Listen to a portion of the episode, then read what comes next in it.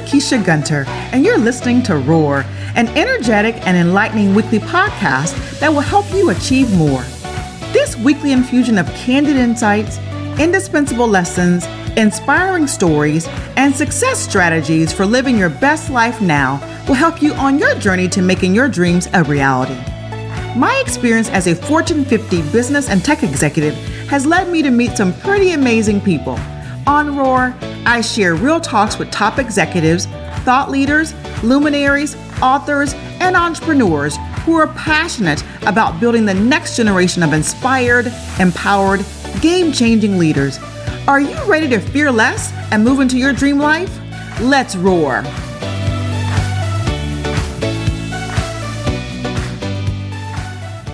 Welcome to Roar. I'm your host, Lakeisha Gunter. So, what do I mean by roar?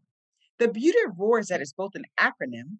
The acronym stands for reflection, opportunity, action, and relationships. And it's an action. We are all born with it, a hidden power inside of us. It is a fire that is often suppressed by fear. That power is your roar, and it's waiting to be unleashed. You know, it's been said that you'll never know what someone has gone through until you walk a mile in their shoes. You can find so much inspiration from another person's journey to overcome life's challenges, setbacks, defeats, and triumph in the end. My guest today has triumphed over adversity, tragedy, and unimaginable loss.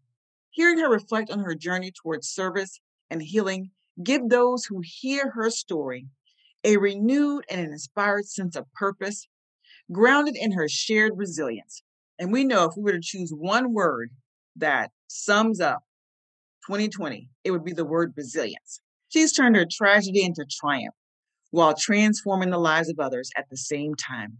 I'm excited to share with you today a dynamic powerhouse woman who is changing the game as a public health professional, Miss Angela Frazier. She's a speaker, a mental health influencer, and author of a kid's book about suicide, and she's my sorority sister, Alpha Kappa Alpha Sorority. Angela received her Bachelor of Science in Health Sciences and Communication from Portland State University. She also holds a Master's of Public Health and Community Health from the UT Health School of Public Health. And if that wasn't enough, in 2017, Angela founded a nonprofit called Sisters in Public Health to connect all women in public health. And that's not all, but I will wait and allow her to share some of the things that she's doing truly to impact women and kids really across the globe. So, with that, let's welcome Angela to the show. Welcome, Angela. Thank you. Thank you for having me. Oh my gosh, I've been so looking forward to this today. And, you know, just in our recent conversations, I just left so inspired just by who you are and what you're doing um, to impact people's lives. And I, you know, I felt like this was just a timely opportunity to have you on the podcast to talk a little bit about what you're doing, because I think as a public health professional, specifically working in the areas of mental health awareness and things of that sort, that you could help my audience out tremendously. Because as you and I both know, 2020 has been what? A mess. yes, I agree. Oh, okay. And so anything that we can do to really just kind of protect our mindset, focus on, you know, the word I think of this year and probably for next year is going to be resilience. And I know you are a resilient leader, and I know it's been forged over time. And so I just love to have you talk about things that you're doing in that space. So just, you know, you and I know each other. As I said, you're my sorority sister as well. And I've just watched you as an undergrad just blossom. And, and really, you were already blooming where you were planted here in Portland and you just sailed off into the sunset. You left us here in Oregon and went to Houston. And okay, you did not not let any grass grow under your feet, your feet, ma'am, as they say in the South, right? you just kept it moving, and I've just been so inspired by your journey, and I know my audience is going to be as well. So let's just kind of launch right in and just give the audience an opportunity just to learn a little bit more about you, your background, where you're from, and who are some of your biggest influences growing up, Angela? Yes, thank you, thank you for having me. So background, I am from Portland, Oregon, uh, born and raised for the most part. Um, I did uh, uh, go to school a good amount in Vancouver, Washington, and later in high school, I actually moved to Vegas, Nevada. I did do my undergrad. I did, I did come back and I, I did my undergrad at Portland State University, where I got my bachelor's in health science and communications. As far as influencers, you know, I think naturally uh, your parents end up kind of being those big influencers when you're younger. I had young parents. My parents had me when they were in high school, and I just always feel like they were so young and cool growing up. I love that. yeah. So, guys, so a lot of fun in the household is what it sounds like. yes, yes. Good deal. Good deal. So, when you think back on your experiences growing up, and you know, we've talked about your parents being huge inspirations for you and really helped shape you to who you are, you know, to be who you are today. What stands out for you as a defining moment that really kind of helped you find your roar and release your roar? Yes, you know, well, that's a good question. I think I found my, you know, my roar. I don't know if I want to call it later in life, but you know, when I was 24, I ended up losing my mom to suicide, and that was a huge reflection period for me. It shaped a lot of things. It made me dive into that action. Interesting enough, it it you know led to a lot of opportunities and uh, relationships from there. It, it was something that um, I I never imagined my mom's passing to lead me to where I am today, but it it has shaped really my adulthood. Absolutely, absolutely. I mean that at a young age or at any age, wow, I'm you know I'm a little speechless because losing a mom is just so difficult and losing a mom at an early age right that in and of itself right just is life altering to your point so to speak is something that you know at a very young age you just you you you start to try to compensate for a loss that just is so tremendous so talk to us a little bit about you know during that time because many of us have faced traumatic experiences and we often just fold you know things can be so devastating we just crumble to our our knees right and when you have a pain that's paired with the tragedy so great of a loss of a parent it's easy to lose sight of our promise it's easy to lose sight of our purpose. And so, what role does mental health care play in dealing with that trauma? And how did it help you, you know, navigate such a tremendous loss at such an early age? Yeah, so for me, I felt like mental health came in, you know, really heavily, and it does for a lot of us with traumatic loss. So for me, it was losing my mom to suicide. For many others, it's molestation, you know, at a young age, you know, rape, n- neglect, or even abuse.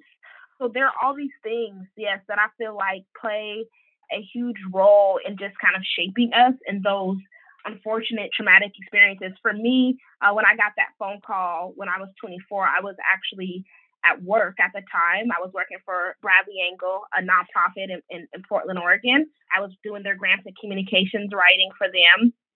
And I was just really, you know, deep in the domestic violence world in regards to just kind of grant writing.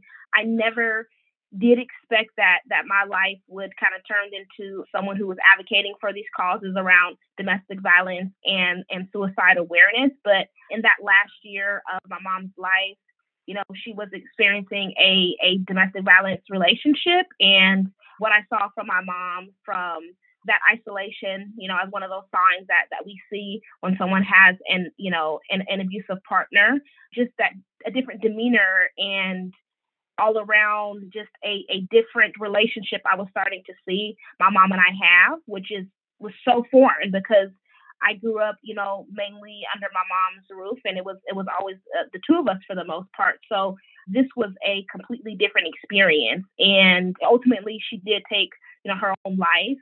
Uh, but for me, it was very important to talk about both of those topics. I quite honestly, in the beginning, I I shied away from talking about the suicide. Uh, that first year, that was not something that I wanted to discuss. It was, it felt embarrassing to me that my mom, who always felt very strong and was always smiling and was always happy and had nice things in life, I didn't even know how to explain, you know, this is what ultimately happened. It was, it was easier to put the blame on, on, on someone else throughout this time, it's it's really helped me to navigate the, the conversations and to bring more awareness around both suicide and domestic violence. Gotcha. Now I know just in our conversations, I mean, we we, we talked about the closeness, the type of relationship that you, you you have with your mom, right? I mean, you guys are really just best friends in so many ways.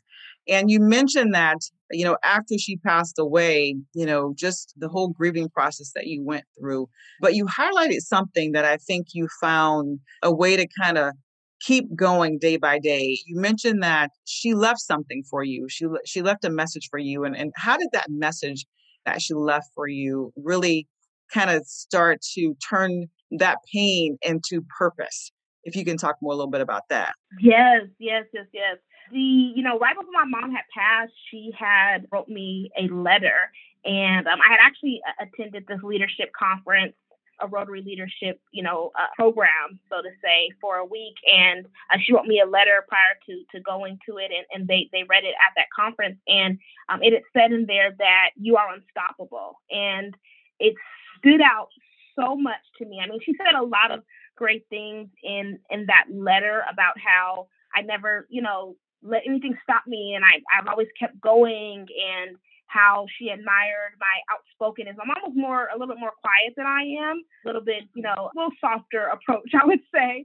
But she mentioned just, you know, how much she really, you know, admires that. And she just said, you know, she kept saying that that last year that you're unstoppable and, and you can do anything. And I really have taken that and I feel that like all the way through with anything and everything that I put my hands on, I'm like, you can do it. You can you you can do it. I love that. I love that. I mean, just the the inspiration that you know she provided for you, right? The belief that she had in you that you could achieve anything that you wanted. I know you continue to use that as your north star in everything that you do, and I know you've worked very hard to find ways to not only honor her legacy, but also too to to really help try to save the lives of other women who might have suffered from domestic abuse or who may, or not just women from a suicide perspective, but for anyone that may be struggling. Talk a little bit about some of the things that you've done to really just kind of keep her memory and legacy alive, but also too to really try to transform the lives of others. Yeah. So one of the things that we started, so my mom passed in August 2016 and we opened up a shelter named after her, the Tammy Best Emergency Shelter, in October of 2016. So not long afterwards, and we had women moving into those shelters in October of 2016. So it was a very quick turnaround, great leadership from Bradley Angle, since then we have we do a yearly Mother's Day event for those women that are staying in the shelter. We do serve people from all different communities, the LGBTQ community uh, specifically. And however, when it comes to Mother's Day, we are always, you know, really wanting to pour into the women that are in the shelter because we know when moms come in there, they are so often worried about their kids. You know, they they're they're so often worried about the back to school and the Christmas and how do we you know make Halloween normal although we're in a shelter. And so Mother's Day is that is that holiday to love on them. I love that. I love that. And I know that is something that you continue to be passionate about and you continue to support, even from Houston, right? And you yes. galvanized the Portland community to even support. And so just appreciate that connection that you've even shared with the sorority. So, talk a little bit about some of the steps that you recommend others take to find their way through tragedy to hope to triumph, right? What are some things that you can recommend others do when they're trying to navigate pain and the suffering that they're going through, but to see their way forward to the next step? What are some things you might recommend? Well, I love that. I love that. Thank you for asking that. So, you know, my very first one, and and it has been a journey for me even doing this, but surrounding yourself with the right people. You know, it sounds it sounds really simple. We forget how how much friends and family sometimes even can can drain us, right? And we find ourselves giving, giving, giving. And after losing a mom to suicide, it didn't matter if they were family or not. If it wasn't feeding me, if it wasn't a healthy relationship, I really felt like life is just too short for me to be unhappy, and I had to really protect my mental health. Something else that was really important to me was finding a therapist.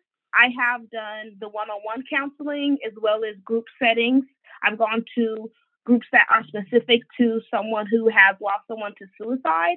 Uh, that was it, it, super important for me.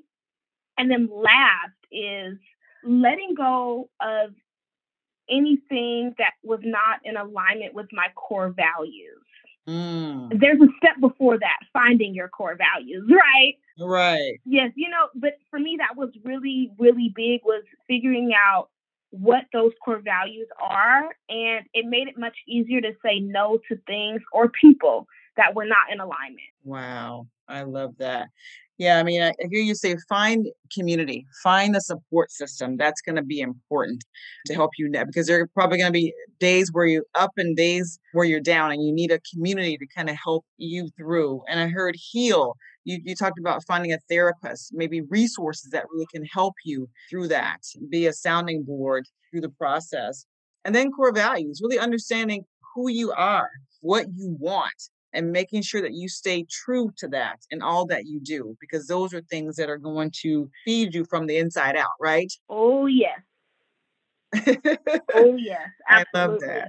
Absolutely. And I think another thing that that I know that you do is you appreciate everything and everyone and all that you do and you really try to let go of your story from the perspective of sharing it, right? sharing the story of loss and resiliency and you know triumph hope and healing so that you can i'm sure in that process of sharing with others it has become more healing for you along the way yes very much so i have found myself in conversations with people uh, that i would have never had expected you know that have reached mm-hmm. out and say you know hey i'm hurting or i'm struggling here or you know my dad has attempted to take his life you know just so many things that surround mental health uh, i feel like it's opened up a way bigger network. It's opened up so much dialogue.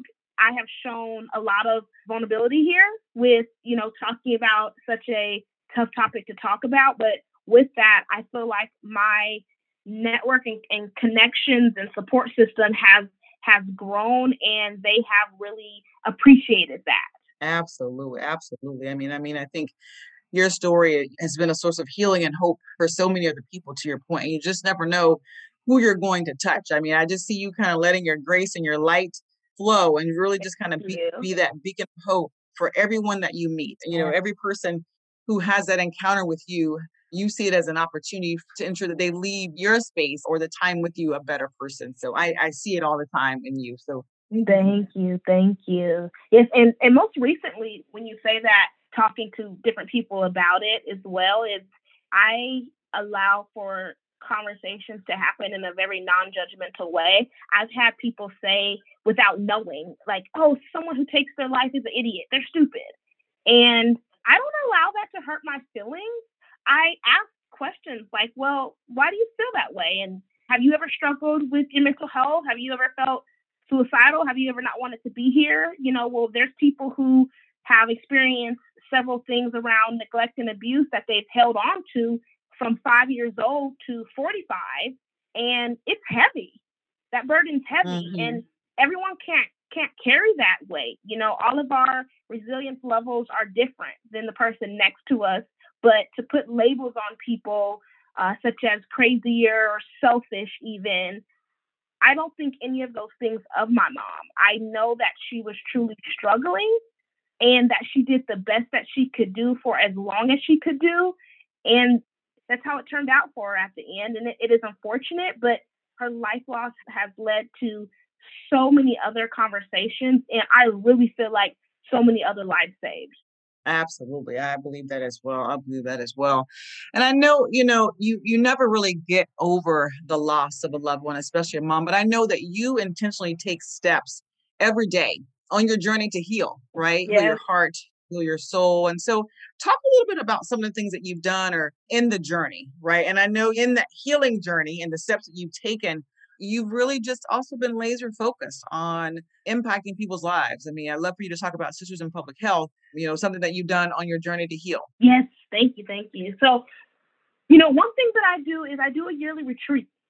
So, I do a goal retreat, kind of affirmation, self care retreat at the end of each year. It really launches me into next year. I live a very purpose driven life. I'm always thinking about what's next, whether that's the development of Sisters in Public Health, joining a board, a book that I most recently written, which I'm sure we'll, get more into, affirmations. And so there are just different things that I feel like have really helped me. For sure, that that retreat brings out the goals and the affirmations that I have set for myself the next year around just saying like this is what I'm putting into the atmosphere. This is how I'm going to feed myself this next year. And mm-hmm. you know, some mm-hmm. things that I say, there's a list that I have. It's like this is what I want in a partner. You know, and I I read stuff like that over and over. I say things out loud to really manifest those things for myself. I love it. And I know you draw your sources, you have many sources of inspiration, but you and, and your mom still being one of your biggest today. There's someone else in the music industry that I'd like for you to kind of talk a little bit about who that is and how they inspire you. oh, yes. Oh, my goodness.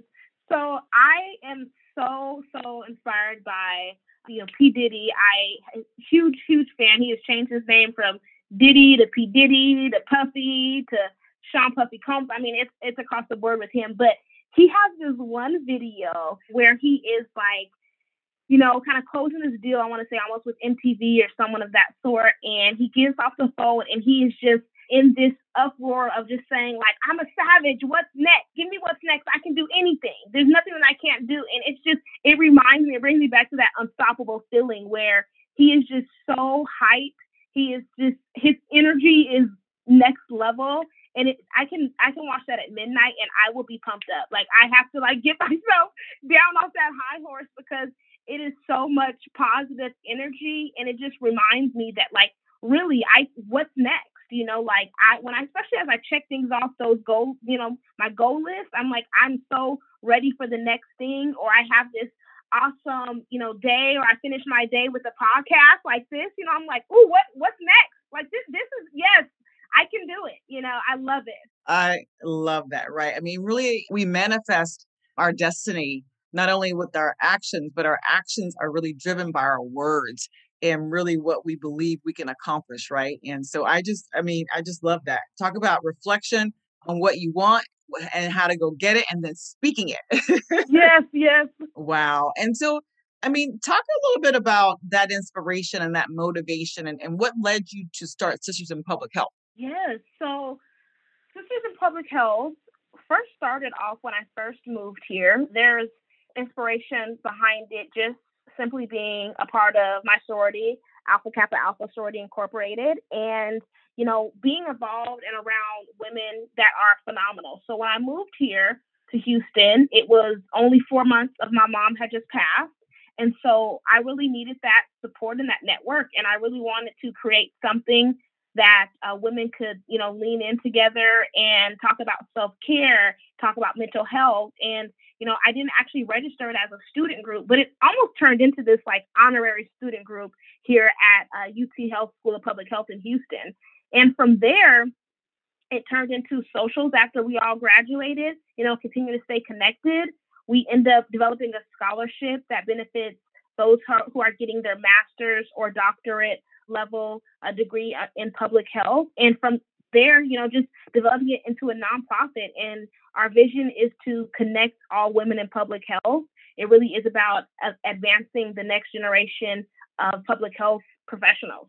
Wow, I love that. And I love that, you know, you guys found community and you found strength in your community to navigate. The health profession is an amazing profession, but I tell you, I have some nurses in my family. I'm like, I will be an engineer all day because that is hard. yes, yes. So I'm sure I'm sure you guys were uh, up late many a night yes. um, studying. that community made the difference, right? yes, it really does. It really does. And, and, you know, many of us have moved different places. And so we also have a Chicago chapter now, and others are developing. And it's, it's awesome. It's, it's, it's really great. It has connected us with you know our community is now over a thousand members and it's, it's been it's been awesome. That is fantastic. I mean woman with the purpose you know unstoppable girl on fire. I mean you are just i'm loving it right? You. it's all about how are we improving the lives of others around us and that has certainly been a common thread for you for quite some time. So i want to talk a little bit about this quote. I really love this quote by helen keller. It says all the world is full of suffering. It is also full of overcoming and I love that, right? Because it's saying that yes, there's suffering, there's challenges, but it's also full of those who have found a way to overcome. And it's a word that you mentioned earlier. It's about resilience, right? What makes some people more resilient than others in your mind? And how can we summon up resilience if it doesn't come to us naturally? You know, I, I have to go back to the support system. I always say I am who I am because of the people around me. I am surrounded in in love. I am surrounded in a awesome support system from my sorority to my family to my friends. I've really had a great system. And I, I think that's really where you get that from. It's been my experience. Also, just those positive affirmations that speaking, you know, positive over yourself, that that that manifestation, that making sure you are giving yourself your best. I love it. I love it. I mean, I think the the biggest thing is really in terms of what you're talking about is just tapping for one you, you've got to get grounded in community yes right you can't do this on your own when you're going through different things. The community is going to be super, super critical. I think, you know, a couple other things. I just had another person who I know you would love on Vicki Mueller Espinosa. And we actually talked a lot about this topic of resilience, right? And really how can we navigate these times? And, and one of the, the first thing that she said was you got to build your community, you got to seek support, right? You really have to take care of yourself to be able to survive through some of those those tough times because they're going to come. How do you start to do that? How do you stay focused? How do you stay flexible? How do you build those relationships to kind of help you navigate through the difficult times? And the other thing that she said was really focus on things within your control okay? Oh my god and i know you would agree with me okay? You can probably you can talk a lot about that right? Yes that is a word. Oh that is that is so true. Focus on what is in your control Yep, yep. And so, I mean, I, I think you know, reaching out to others, making sure you you're prioritizing those relationships to help you get through. To your point, you know, I would say to your point, invest in self care, which you've done, right, and you continue to do, um, because that's most important. You can't give out if there's nothing in the tank, right? Oh yeah, completely, absolutely. that is that is so so so very true, and that's the biggest thing that one of that was one of the drivers for Sisters in Public Health is we are, as public health professionals, you know, in the healthcare field, we're often giving, giving, giving, and we have to take that time to stop and fill ourselves back up, you know, con- to continue to be of service. Absolutely, absolutely. Well, listen, you know, as I said, you know, you are a woman on fire on purpose, and your purpose is really to impact people's lives. And I know 2020 has taken us all on a wild ride, yes. for sure. And it's been kind of up and down with just some of the environmental conditions that we've had to deal with. But in spite of that, you know, many of us still persevere and really, you know, stay focused on our goals. And you've been doing that. I know you've enjoyed some major successes and some major victories in 2020. And one of them involves Oprah Winfrey. So can you talk about that? Yes, of course, of course. So I wrote a book. I, I wrote a, a kid's book about suicide. The same day it was announced, Oprah actually announced on her favorite list of items for 2020, highlighted the company, the awesome books that they have for kids. And, you know, for me, when I when I wrote this book, well, first of all, it was always a dream to be an author. So yeah, so for starters, that was always something that I really I really wanted to do. And when I lost my mom to suicide, it took a while, but I started seeing, I started looking into the, you know, adults, and then I started seeing oh, it's people as young as teens, you know? And from there, I said, okay, well, if kids are taking their life in middle school, then where do I start? And I said, well, in elementary.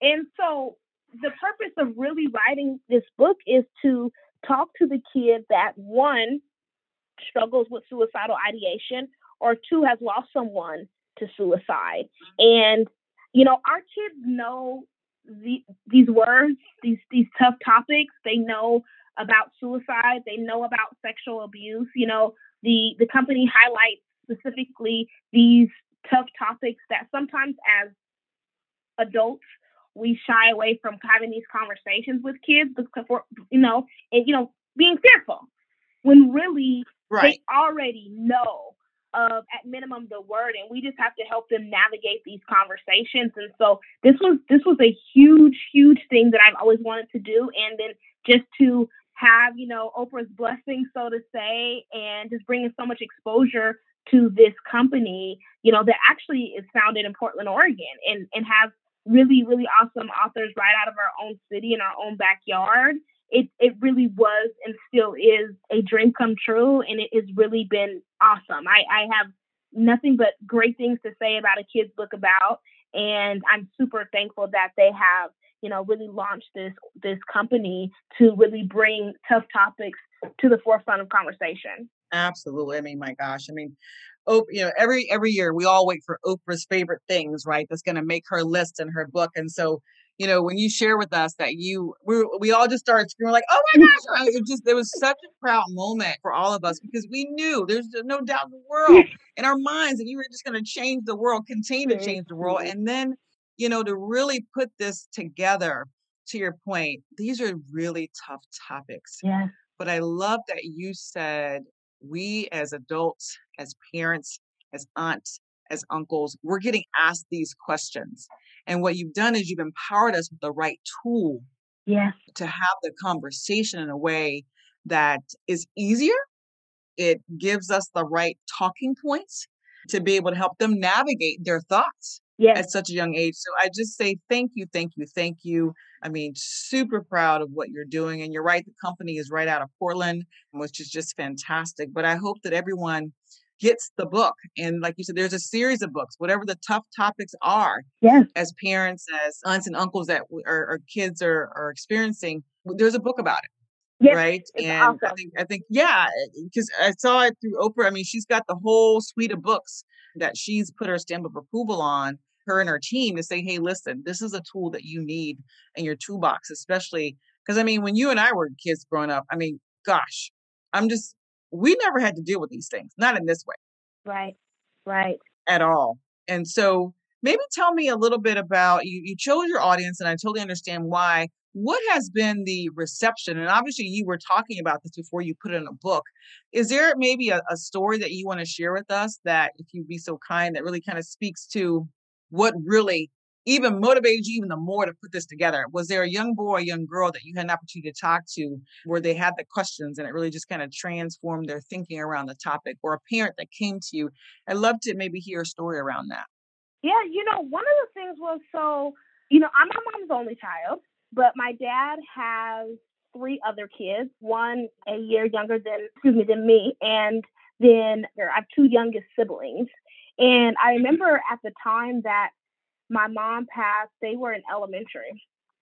And I remember my telling my my youngest brother at the time that you know you know because he came to the service and, and he asked what happened and I told him that my mom had taken her life. And he said why would she do that?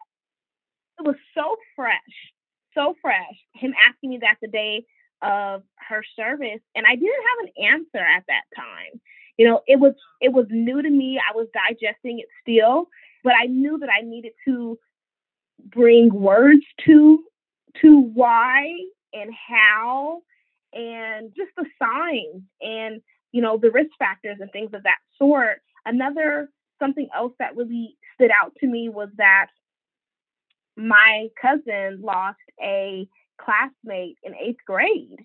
And you know seeing that it was happening so young. I said, "Oh, I have to I have to address this topic. Like there's there's no way that I can't. I believe that I'm the person that can get into the classrooms.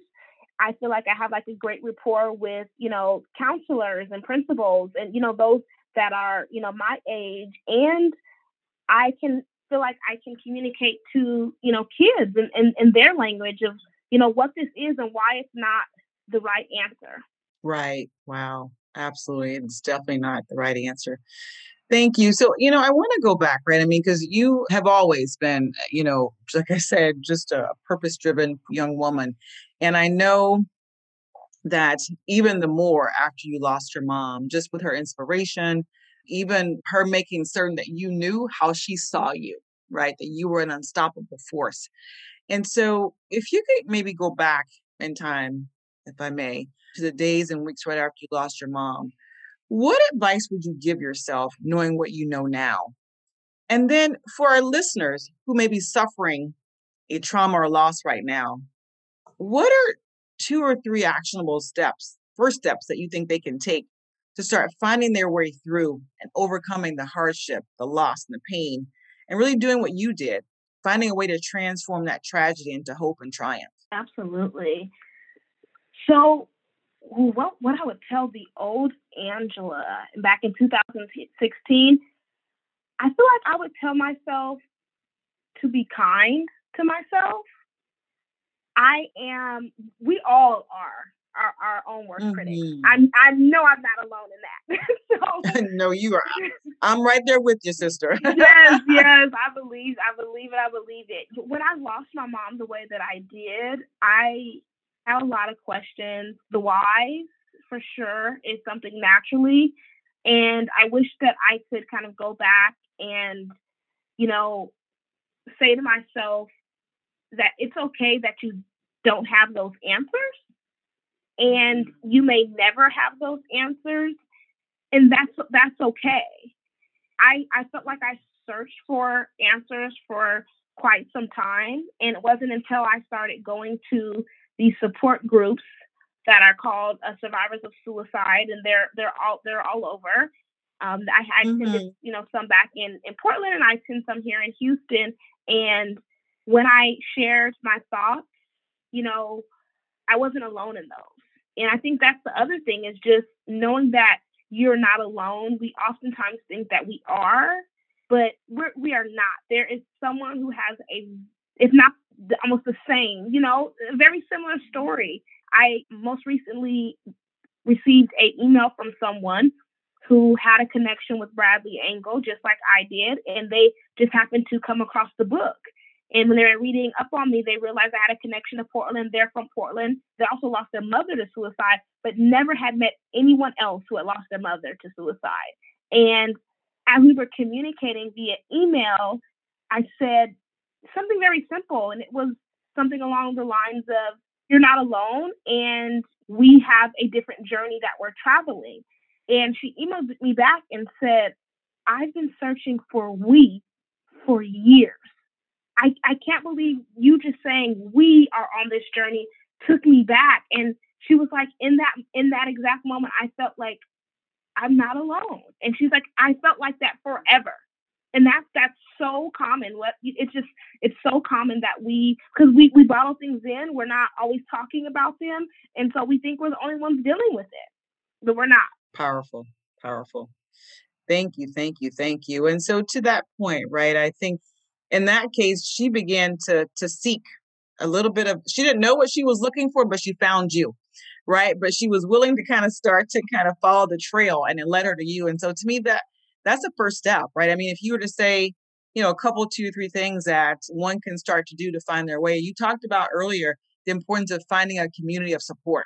That'd be the first one, I'm sure, right? Yep, that's yes, absolutely. And then, you know, I would say that counseling, that counseling, the therapist, a support group, those were very, very important for me on on my journey. And actually, you know, I would say in 2020, I didn't I didn't fare well in connecting with my therapist and connecting with my support groups. And when I did my goal retreat, I said, okay, all right, 2021, we're back in the support groups because mm-hmm. as much as I talk about these things, which is which is a part of the healing process, I truly feel like every opportunity to speak on uh, suicide awareness and domestic violence is very healing for me.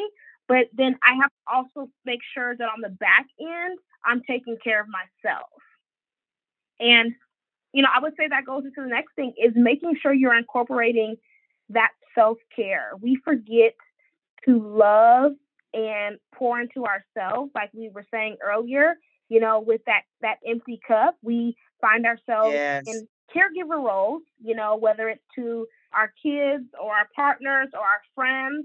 And I'm sure you or work, you know, and you you find yourself yes. getting back home and you're exhausted, and now you've skipped over your meditation, you skipped over that glass of wine or that you know your favorite show and and and the day has just gone by and it's day after day after day we're pouring into others and we're forgetting and that's very draining. So definitely definitely that incorporating that self-care. I love it. I mean I, your first thing you said you know for yourself is to be kind and, and and what i also like in that too is extend yourself grace. We extend grace to other people but sometimes we don't extend grace to ourselves right right so spot on and i and what, what i also hear you say is healing is a journey that really never ends is what it, I mean. It, it just it's just a reminder that we think, okay, well, I'm going to go and I'm going to have five sessions, and we're done. But what I hear you say is even leveraging. You're on a platform where you're transforming lives by sharing your story. And these are very tough topics, right? Because it takes you back to the loss that you've experienced. And so in that, I hear you say you still go and get replenished and nourished. You know what I mean? Yeah. Because you've given out and, and because you're you're reflecting on some hurts that are still deep. And so I think that's thank you for saying that, right? Because it's tough. Yeah. Yes, you've overcome and yes, you're, you know, on purpose, but you still need to have that community of support and have someone to talk to to navigate the pain that still exists, right? I think we think we're one and done, but I hear you say that's not the case, right? Exactly. It is it is hands down a journey. And as I talk to people and you know, people ask me for recommendations around therapists and counselors and things of that sort in their area, you know, it challenges me to also walk the walk. Like I'm talking it and I'm having these mm-hmm. conversations and sometimes I have to check in and I said, okay, you you you know recommended this for a friend or you know a loved one and hey, when's the last time you you you went to your your therapist? Okay, okay, because you know your, your, therapist needs a therapist, and I don't have the yes. of, of a therapist, but I, I I say that all the time. I'm like that is something that's so important as someone that is an advocate for mental health. I do have to check myself, and and my friends, they hold up the mirror. That's I know we say that in our sorority. I have a ton of good sorority sisters that are friends here, and they challenge me to say I post mental health Mondays, and I may actually. Just it's funny. Sometimes I complain about the something that I posted, and they're like, "Did you did you reach your mental health Monday this week?" Because right. no. Okay, come on. okay, right. You posted, but did you really know? right. You know, and and that is that's the type of people I surround myself with. Like we hold each other accountable. We are holding up the mirror to each other, and we're like, "Hey, girlfriend, like this is you're not in a healthy you're not in a healthy place, or you stayed here for a moment." And I'm a very big advocate on I will not stay stuck. I don't believe mm-hmm. it. I'm not. I'm not staying stuck. One of my awesome mentors told me that when I went through a a difficult breakup, and she always said it to me on our conversations: "Do not stay stuck." And I that resonated with me, and I, I something I carry as well. So you talked about, you know, one of your mentors and and friends says, "Don't stay stuck," and you you got that right. You got to, you know, I was just talking to someone the Finding Nemo movie, right? And Dory says, "Just keep swimming, just keep swimming." Yes. right? So talk about maybe one thing that you do when you're feeling like you're stuck. How do you get unstuck? yes, you know, I I say things to myself, and and one of them is feelings are temporary. I tell myself that all the time because there are there are days, and I know we all go through them where we are disappointed by somebody. Uh, it's typically somebody, or sometimes it right, is something, right. but it usually inc- is incorporated with the person, and I want to react. You know, I want to call, text, whatever that looks like, right? And I tell myself, these feelings are temporary. These feelings are temporary. And I kid you not, if I say that to myself long enough, I I say all the time, I said, you will wake up tomorrow and you will not feel this way tomorrow. But if you do wake up and feel this way tomorrow, if you go to sleep again, you won't feel the way, this, this way the next day. And I will say that to myself every time. If I if I'm staying stuck in something, you know, for for, for three days, I always tell myself do yes. not react in that emotion. And I kid you not, one of the days I will wake up, or maybe it's at the end of one of those days, and I'm like, you don't even feel that same way. You don't you don't feel that same way that you felt two hours ago or two days ago. Feelings are temporary. I love that. I mean, you're so right. One of my friends, my coach that I've had for some time, talks about don't let your emotions outweigh your intelligence. Ooh, really, yeah. what you're saying. Yes, yeah. Emotions are data, not directions, yes, right? Yes. And that's what you're saying. So powerful. Thank you for that. Thank you, thank you, thank you. Well, listen, I could talk to you all day. as you know we could. But what I want to do is I'm going to end with the lightning round of questions. But before I do that, I'd love for you to tell my audience how can we stay connected with you? I mean, you are a true source of inspiration for me, right? Just a, a young woman, like I said, who doesn't let grass grow under her feet because you are on mission, on purpose, on assignment. And I love looking at your posts. I love listening to your, you know, your talks because it inspires me to keep going. And so I want to make sure that my audience stays connected with you because you're talking about some great topics, suicide, mental health awareness, but also just pure inspiration in terms of how do I go pursue the things that I want. So how can we stay connected with you? Yeah, so the best way is via Instagram, which is Angela Nicole underscore F. My website is angelaNicoleFrazier.com. And Sisters in Public Health is sistersinpublichealth.org. But you can find all of these things on my Instagram again at Angela Nicole underscore F. And I also know that you, I mean, clearly a phenomenal speaker, workshop presenter, motivational speaker. So, audience, if you need someone, give her a shout. You will not be disappointed. Please, thank you. Yes, yes. So let's wrap up with a little bit of fun, even the more. So I'll say a word or phrase, and you tell me the first thing that comes to mind. What's your favorite food? French fries. Girl, okay, hello. Give me, I love some French fries. That probably for me qualifies as my guilty pleasure. But what's your guilty pleasure too? uh, you know, reality TV. I'm with you. I'm with you. Okay, definitely can be a source of humor to say the least. Yes. Right. yes. okay. What's your maybe your favorite book or a book you're reading right now? You know, one of my favorite books is What I Know for Sure by Oprah, actually. I love that. Mm-hmm. Mm-hmm. And, you know, I know we were just talking about how we're both night owls and we're always working on something. So I don't know if you ever get an opportunity to pick up a Netflix show, but what's your favorite uh, Netflix or maybe uh, your Netflix addiction? Yes, Netflix. Married at First Sight. Oh my gosh, I've heard a lot of people say they love it. I have not gotten into it, but okay. yes, I, I love it. I love it. It's good. Awesome. And I know you love to travel. So, what's your dream vacation or what's next on your list once we can get out of this coronavirus situation? Oh, the Bahamas, Atlantis. Hello. I love it. I love it. Yes. Awesome. Yes. I, I did Atlantis.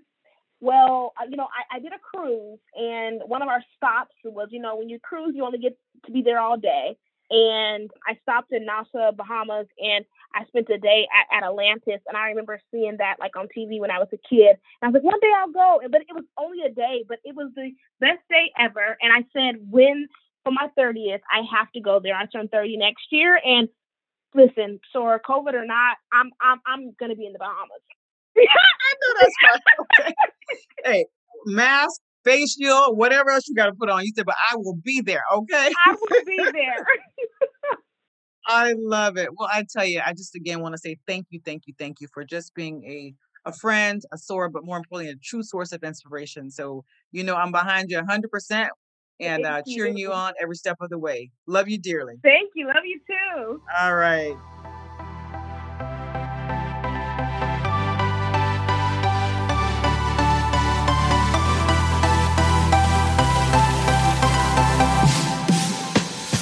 Thanks for listening to this week's episode of Roar. Tune in next time for more awesome talks with people at the top. Don't forget to subscribe and share so you're the first to know when our newest episodes are available. Until next time,